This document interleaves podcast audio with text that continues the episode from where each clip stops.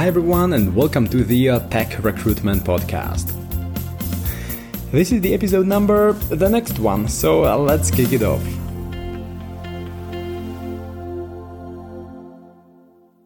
Hi everyone and welcome to the Tech Recruitment Podcast, episode number 25.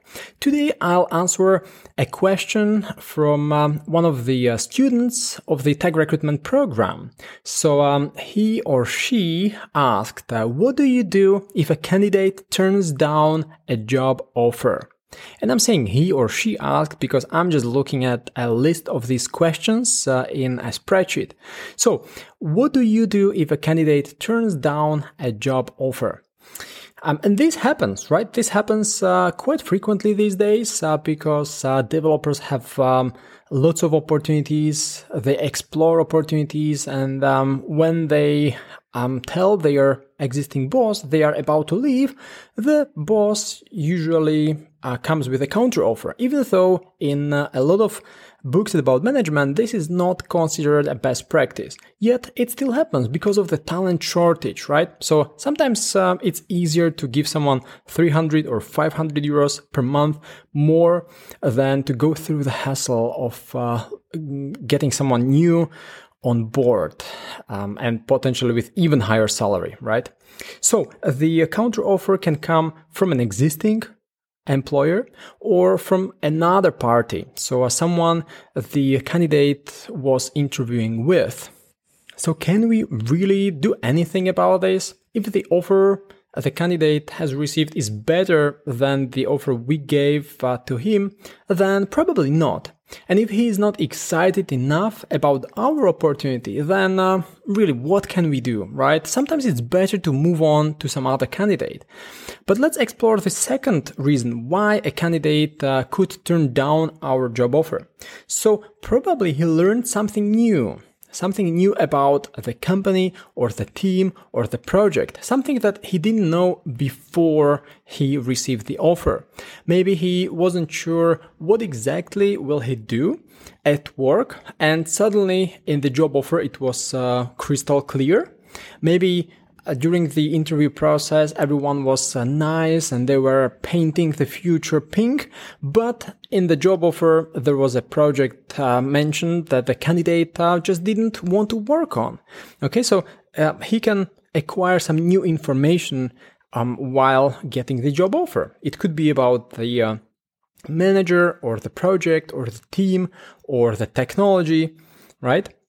Cool. Um, the third reason why a candidate could turn down our job offer could be that he simply or she simply changes uh, his or her mind. And that happened uh, to one of my candidates, like really, really good, great senior candidate.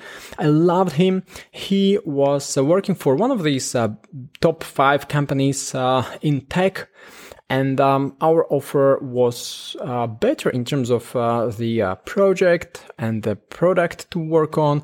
You know, he would have more freedom, more ESOP, um, and even higher salary. But um, he just changed his mind after he received the job offer. So he was like, "Nah, well, okay, well, I'll probably just stay where I am," even though during the interview process, he was quite excited. So he just changed his mind. And that happens to all of us.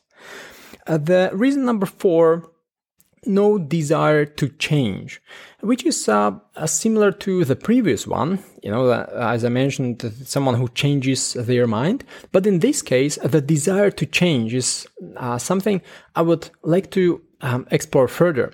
Because if someone doesn't desire to change, then uh, we cannot really get him to accept the job offer, right? Then the question is, how can we trigger his or her desire to change. It could be with uh, some really exciting project. It could be with uh, giving them more uh, decision making power or more responsibility. It could be um, an exciting location. So these could be the triggers. Um, but as soon as um, someone doesn't just have any desire to change, then um, what can we do, right? The person can, for example, receive a job offer to relocate to the other part of the world. But if he just receives another offer in the same location and he doesn't desire to relocate, if he doesn't desire to change the location, then um, he will not accept the offer anyway.